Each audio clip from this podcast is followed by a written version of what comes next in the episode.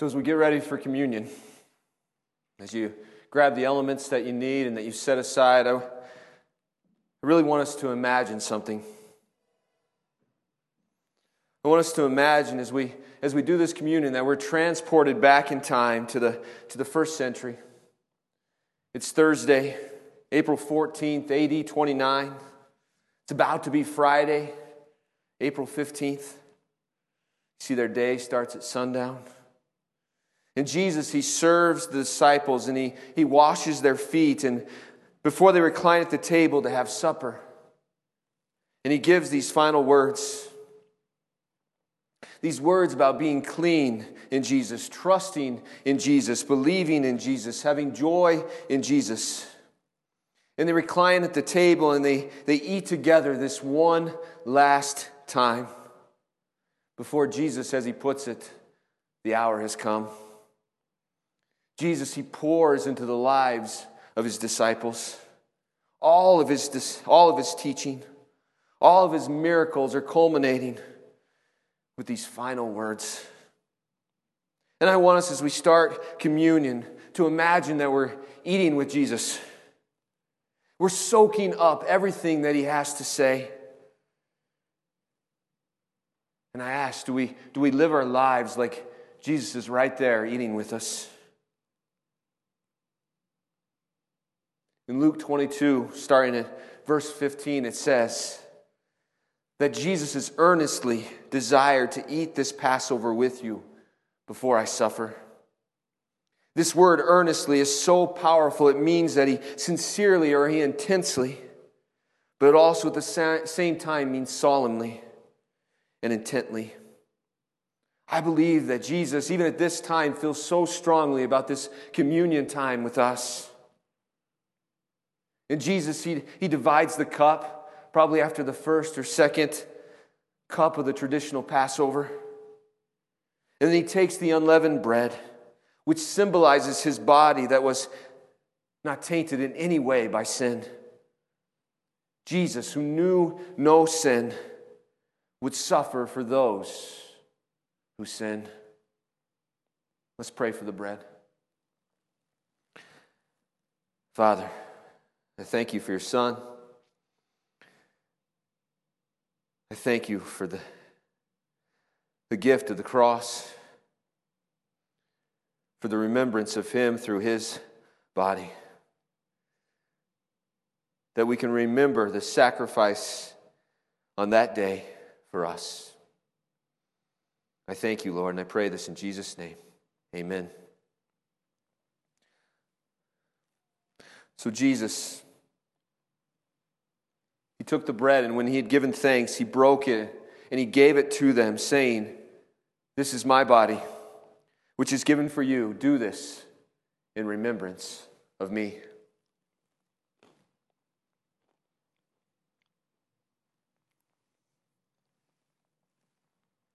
Let's pray for the cup.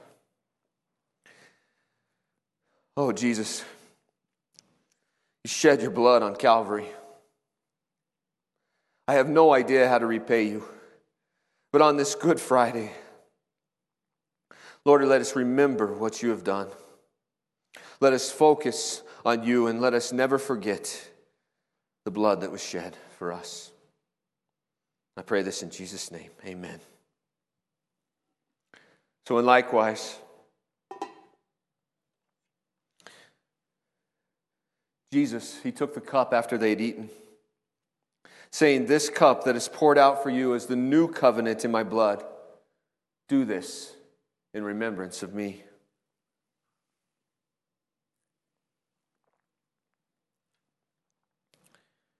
For as often as we eat this bread and drink this cup, we proclaim the Lord's death until he comes. Let's pray. Oh, Father, I thank you that we get to celebrate this communion and that you are right there with us. I thank you that you, Lord Jesus, are so powerful and you are in control. I thank you for your word, and I just pray that your word would speak strongly to us today, that we would just hear it and that we would understand what you have done for us and have a newfound respect and love for the pain and the sorrow that you went through. I thank you, Lord, for all that you've done, and I pray this in Jesus' name. Amen.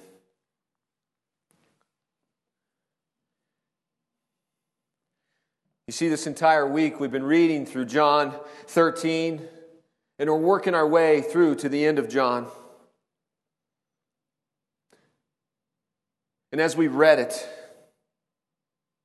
we're seeing how Jesus is preparing his disciples. This entire time, he's preparing his disciples, this, this meal, these words of encouragement, this praying in the garden, and then being arrested. All of this happens on the, the Passover day. All of it is this preparation. And it starts in chapter 13. We have this Passover. And Passover is when these lambs are to be sacrificed. Josephus tells us that 256,500 lambs would have been slaughtered on that day before 6 p.m. That night, the Passover lambs should have been eaten. You see, what takes thousands of lambs to fulfill year after year imperfectly is completed with one perfect Jesus. One sacrificial lamb is sufficient. And on that night, Jesus, He gives them the great commandment just as I have loved you, you also are to love others. And we are known by our love. Do we take that seriously? I'm not so sure that we do. So often we argue about things like the version of the Bible that we should read or the, the songs that we should sing. But as we go through John 13 through 17, we do not see any talk about the KJV or any other Bible. We don't see about what hymns we should be singing. All we see is that Jesus should be worshiped. We focus on Jesus and what he is about to do, his words to his disciples. And I say, newsflash Christianity is about Jesus. Jesus, he speaks about God being glorified. He speaks about himself, Jesus being glorified. In all of this, he calls us little children. And he begs us to love one another. He even reminds Peter that talk means nothing if we're not ready to walk the walk. But we also see that he forgives Peter when Peter doesn't walk the walk. And I ask, can we not forgive others? And as we move into chapter 14, we see this do not be troubled. You see, difficult times are ahead, but believe in God. Believe in the Son. Jesus is the way, the truth, and the life. It's not just about going to heaven, it's more about the path, the way, Jesus. Heaven is this byproduct of an overwhelming love and devotion for Jesus. Over and over again, he pleads with them believe in me. Keep my commandments, Jesus says. Trust in the truth that is found in the Spirit. And we move to chapter 15. He reminds them that, that Jesus is the foundation, He is the vine, and He says to stay with me. Stay with me, and there will be fruit that is produced people will come to salvation. Salvation is what matters. he says, Abide in me. Jesus says, Abide in me. Over and over again. Love Jesus. Love others. And there will be joy and there will be peace. Jesus is love and Jesus is peace. Do not be afraid. Do not be afraid. They have already hated me. And I, I handled it. And he says, You can handle it also. The Holy Spirit will be there to help you through these times. Do not fall away. The hour is coming. And they, the world, they thinks that they are winning, but in Jesus' death was victory for good and not evil. Remember what I am saying. Trust in the Father. When things get rough, lean into the words that I have given you. Jesus, he has just a little bit more time, and he is driving home what is important. I thought about this. What would, what would I say to my family if I had just a little bit of time to live? And Jesus, right here, is speaking to his family, telling him his last wishes.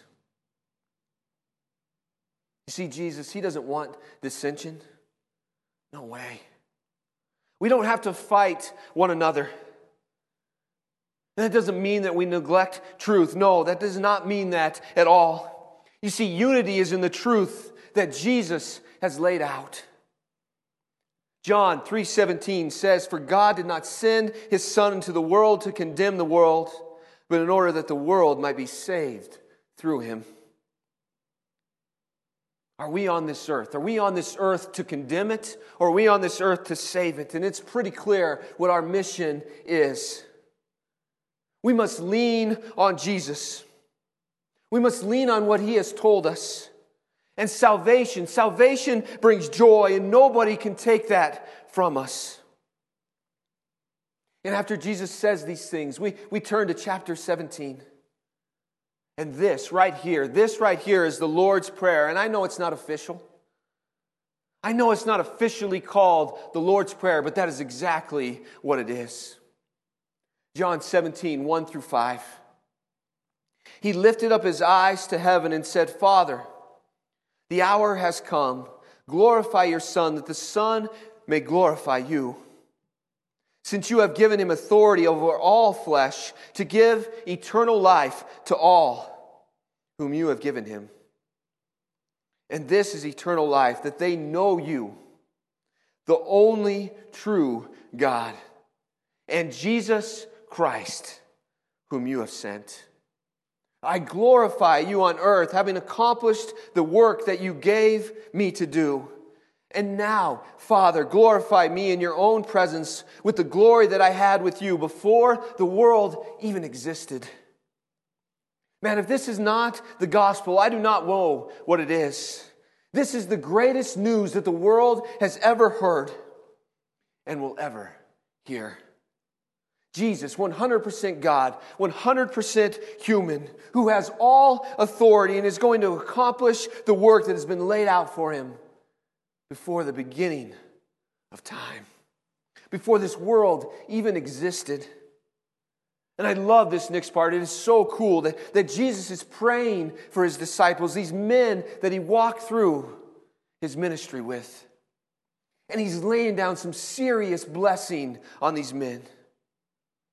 Verse 9 I am praying for them. I am not praying for the world, but for those whom you have given me, for they are yours. All of mine are yours, and yours are mine, and I am glorified in them. But it doesn't stop there. Jesus, in verse 20, he's praying not just for the disciples, but also for those who the Father has given him. You and I. And he goes on, he doesn't pray for them to be taken out of the world, but that the evil one be kept from them. He prays that they be set apart from the evil one and that they be sanctified in truth. And we must not be separated from this world. We are to reach out to the world. We cannot be taken out of it. We must be a light to the world. And Jesus, he says in the last part of 17, these men here, I, I intercede for them. I am the propitiation for them, and not only for my original disciples, but all who trust in him. And I love this part. Listen closely. I will continue to make it known which ones are yours. And then he ends this prayer. And I'm sure, even though the disciples say that they haven't figured out, the disciples are a little bit shell shocked right now. It's like this joke that I saw on Facebook the other day, and it went a little bit something like this Imagine if somebody went back in time and he comes to you and he tells you by Easter of next year, the U.S., there would be no schools open. There would be no sports We would be losing jobs, and there would be absolutely no toilet paper anywhere. All because of a virus that started in a wet market in China. And other than the virus in China, the rest of it would be so hard to wrap our minds around. And right here, Jesus is saying, I have to go die so that I can save the world. I mean, do we ever wrap our minds around that? I have to go die so that I can save the world. That seems so hard to grasp. And the disciples, they think they have it, but we all know that they have a little bit of work before they really understand it. I mean, we never really understand something until we're right in the middle of it. And Jesus dies, and after that, after it's over, after his death and his resurrection is over, the disciples, they eventually get it.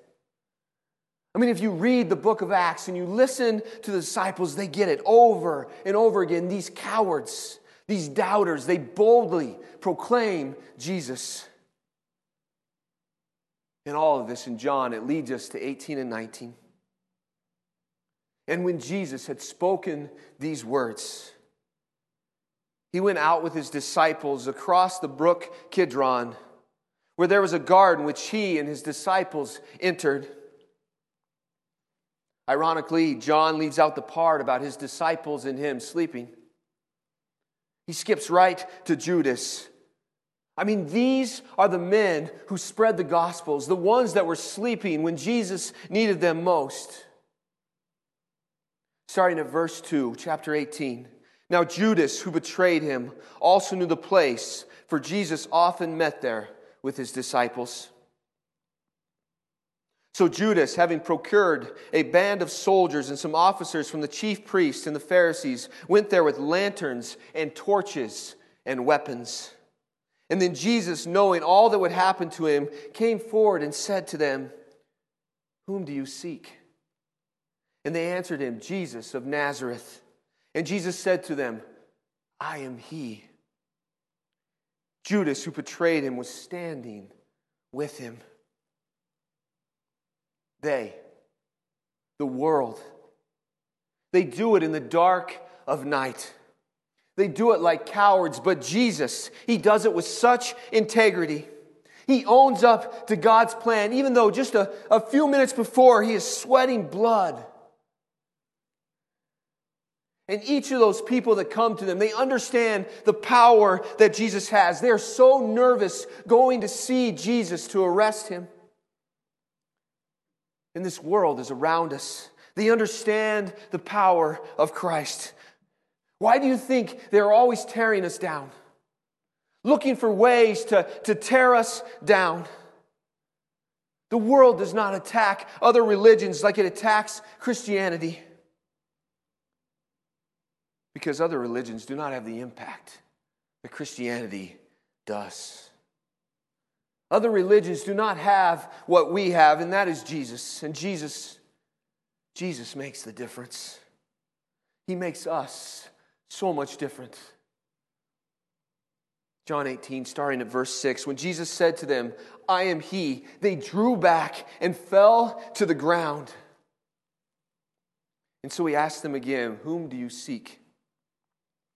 And they said, Jesus of Nazareth. And Jesus answered them, I told you that I am he. So if you seek me, let these men go. This was to fill the word that he had spoken. Of those whom you gave me, I have lost not one. Even in all of this, even in all of this, he cares about his disciples. He's about to take on the sins of the world, and he's, he's worried about his disciples. Man, Jesus, he is cool and he is collected. Jesus is in control, even when an army is standing right in front of him and death is on the horizon. Peter, on the other hand, not so much. Verse 10 Then Simon Peter, having a sword, he drew it and he struck the high priest's servant and cut off his right ear. The servant's name was Malchus. And so Jesus said to Peter, Put your sword into its sheath. Shall I not drink the cup that the Father has given me? And then Jesus, he calmly bends down, picks up the ear, and he heals Malchus. You see, we don't know a lot about Malchus, and I often wonder how could he have not surrendered to Jesus Christ? Everybody around him is nervous, and Jesus, he has such poise. I think maybe we'll see Malchus in heaven someday. But regardless, I see an object lesson where people have been hurt by Christians. But I'm here to tell you that when we truly act like Christ, we can have such an impact in people's lives. And I've told this story about this man, this pagan that walks into our door. And he's my friend, and he shows up on this day, and I take him to lunch, and I try to share the truth about Jesus and share the faith of who Jesus is with him. And he looks at me and he says, I will never not be a pagan. But this church, this church, Pastor Bill and I, we showed him exactly who Jesus was over and over again. We were there for him when we needed him. And this man, he's currently in jail. But God has used even his time in jail. And this man calls me often, and he has accepted Christ. And God is working in this man's life. He has put his faith in Jesus Christ. He is no longer a pagan. And he is surrounded by some godly men who are teaching him right doctrine. And you should hear him talk about the scripture. And him and I are writing letters back and forth, breaking down scripture to each other. He's talking about going to ministry after he gets out of jail. This man is a brother in Christ because this church, because we acted like Jesus. We showed love to others. We did not condemn him. We were like Christ. You see, Jesus loved those who may even say that they will never surrender to him. Those that think they have sinned so deeply that Jesus will never love them. I mean, Jesus heals a man who is arresting him. Jesus forgives those who are about to go and take his life. I mean, do you think he cannot forgive you? He can't forgive your lying or your cheating or whatever sin you are, you are caught up in drugs, alcohol, sexual sin, whatever it is, Jesus can forgive everything except unbelief. And he wants you to lay down those things, lay it down to the side, and, and replace it with Jesus. But Jesus, he forgives those who even disown him in their cowardness, like Peter. Peter denies him, not even to a man, but to a servant girl. And Peter doesn't not just deny him once, he denies him over and over. And while Jesus, he's being questioned by the high priest about his teaching, and he, he says, I do nothing in secret. I am honest, and still they strike him across the face. He says that I have said nothing wrong, and then they send him to Caiaphas. While all this is happening, while Jesus is being questioned, and Jesus, through all of this, is honest. Peter is like every one of us. He's living like a coward and, and lying to save himself. John 18, starting at verse 25. Now Simon Peter was standing and warming himself, so they said to him, You also are not one of his disciples, are you? He denied it and said, I am not. And one of the servants of the high priest, a relative of the man whose ear Peter had cut off, he asked, Did I not see you in the garden with him? And Peter again denied it, and at once the rooster crowed. This guy's like, Dude, I'm pretty sure that you cut off my cousin's ear, and Peter denies it. Right to his face, Peter is denying it. And in other gospels, it speaks more detail of Peter's denial. Peter curses that he's not Jesus' disciple. Not just no, but, but heck no. And then the rooster crows, and I can imagine Peter Just as those words that Jesus had spoken start to resonate with Peter, he hears the rooster crow and, and sorrow sets in. Let's keep going. John 18, verse 28. Then they led Jesus from the house of Caiaphas to the governor's headquarters. It was early morning. They themselves did not enter the governor's headquarters so that they would not be defiled, but could eat the Passover. So Pilate went outside to them and said, What accusations do you bring against this man? And they answered him, If this man were not doing evil, we'd have not delivered him over to you. And Pilate said to them, Take him yourself, judge him by your own law. The Jews said to him, It's not lawful for us to be put anyone to death. This was to fulfill the word that Jesus had spoken to show by what kind of death he was going to die. These Jews that, that take him in, they don't even know what to accuse him of, and they play these games. They use word games. Let's pick it up at verse 33. So Pilate, he entered into his, king, into his headquarters again and called Jesus and said to him, Are you the king of the Jews? And Jesus answered, do you say this on your own accord? Or did others say it to you about me? And Pilate answered, Am I a Jew? Your own nation and chief priests have delivered you over to me. What have you done?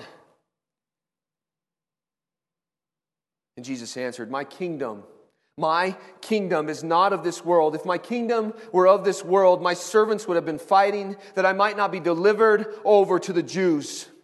But my kingdom, my kingdom is not of this world. And then Pilate said to him, So you are a king. And Jesus answered, You say that I am a king. And here's the best part right here. For this purpose, for this purpose, Jesus is saying, I am the king. For this purpose I was born. And for this purpose, I come into the world to bear witness to the truth. Everyone who is of the truth listens to my voice.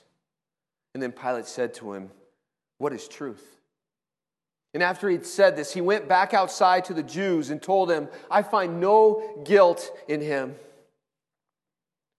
What is truth? We are told in this world that, that truth is well relevant and there is no absolutes. The question often arises what is truth? And I say there must be truth in that Jesus is truth. And Jesus says, if my kingdom were of this world, we would be ninja fighting you guys. Man, I'd be working to free myself, but my kingdom is so much bigger. It is so much greater. My kingdom is so much bigger than Jerusalem or, or Israel or the world. It is greater than this time frame in history. It is eternity and it is everywhere. And that, my friend, is truth. And that is never changing. And Pilate, he thinks that Jesus is innocent. I think he believes the truth, but he does not function out of truth. He functions on whether or not the people are going to like him. I mean, how often do we go against truth because of what others may say? He lets the robber Barabbas go and he flogs Jesus. They beat him with, with whips entwined with glass and rocks, and they tw- tear the flesh and they penetrate his body. They penetrate his head with long thorns as, as blood is running down his face. And thank the Lord that they put this purple robe on him because it helps to stop the bleeding just long enough to get him to the cross to be crucified. And even in all of this, even in all of this, Peter Pilate seems to understand the truth, but he does nothing about it. John 19, starting at verse 6. When the chief priests and the officers saw him, they cried out, Crucify him! Crucify him! And Pilate said to them, Take him yourself and crucify him, for I find no guilt in him. And the Jews answered him, We have a law, and according to that law, he ought to die because he has made himself the Son of God. And when Pilate he heard this statement, he was even more afraid. He entered into his headquarters again and said to Jesus, where are you from? But Jesus, he gave him no answer. So Pilate said to him, You will not speak to me? Do you not know that I have authority to release you and the authority to crucify you? And Jesus answered him, You would have no authority over me, no authority over me at all unless it had been given you from above. Therefore, he delivered me over to you as the greater sin. I believe that all Jesus had to do, I believe that all Jesus had to do was say, You better let me go, or I'm going to call in legions of angels. I believe if he would have said that, Pilate would have let him go. He would have released Jesus. But no, Jesus will not take the easy way, way out. He will not take the easy way out. Verse 12 From then on, Pilate, he sought to release him. But the Jews cried out, If you release this man, you are not Caesar's friend. Everyone who makes himself a king opposes Caesar. And so when Pilate, he heard these words, he brought Jesus out and he sat him down in the judgment seat at a place called the stone pavement. And in Aramaic, Gabbatha. Now it was the day of preparation of the Passover. It was about the sixth hour or noon. And he said to the Jews, Behold your king. And they cried out, Away with him! Crucify him! And Pilate said to them, Shall I crucify your king? And listen to this. The chief priest answered, We have no king but Caesar. No king but Caesar. I mean, who is their king? Is God not their king? Do they know him? And so he delivered Jesus over to them to be crucified. And even in all this, Pilate knew that there was something different. And still, he melted to the pressure and he gave in to the people. And before we judge him, before we judge Pilate, so often how we do the same. They make him bear his own cross. They nail him to a cross and they crucify him between two sinners and they write the king of the Jews above his head. And Pilate, right here, he will not change it. And God, He even uses Pilate in this moment, and the soldiers, they're sitting there and they, they divide his garments to fulfill the scriptures. And even while Jesus is dying, with the weight of the world on his shoulders, he cares enough about his mom, enough to make sure that John takes care of her.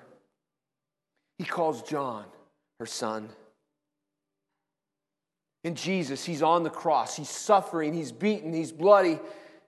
And even during that time, Jesus forgives those who are crucifying him. Let's finish with John 19, 28 through 30. After this, Jesus, knowing that all was now finished, he said to fulfill the scriptures, I thirst. And a jar full of sour wine stood there, so that put a sponge full of sour wine on a hyssop branch, and they held it to his mouth. And when Jesus had received the sour wine, he said, it is finished. And he bowed his head and he gave up his spirit. It is finished. In Aramaic, it probably is proclaiming this, this word shalem, which is the passive version of shalom, which means peace has been accomplished. I mean, what is finished? Jesus has conquered sin. Judaism is still waiting for that Messiah. Judaism is incomplete. Christianity is finished. The resurrection is so amazing and it seals the deal. But Jesus, he knew that he was going to race. He knew the power of the sacrifice that he himself was. And then Joseph of Arimathea, he takes him and he wraps him in 75 pounds of, of burial dressing, and there he lies in a, t- a tomb. And I ask our church, I ask our church that we should, should spend the next few days searching our souls, praying, and being thankful for what Christ did, the greatest gift ever on that cross. These words, Yeshua Shalem, or salvation, Jesus, peace has been accomplished. Let's pray. Father, on this Good Friday, the worst tragedy in the history of mankind, we can call Good Friday because of what your Son endured on the cross and his death. And because of that, we can be clean and we can come into your presence. And I pray for all those that may be on the fence that they would understand and that your Holy Spirit would penetrate their souls and that they would trust and put their faith in Jesus because there is no other way. Jesus is the truth. What is truth? Truth is Jesus. I thank you that we are His. And I pray deeply for this church through this weekend and towards Resurrection Sunday. I pray this in Jesus' name. Amen.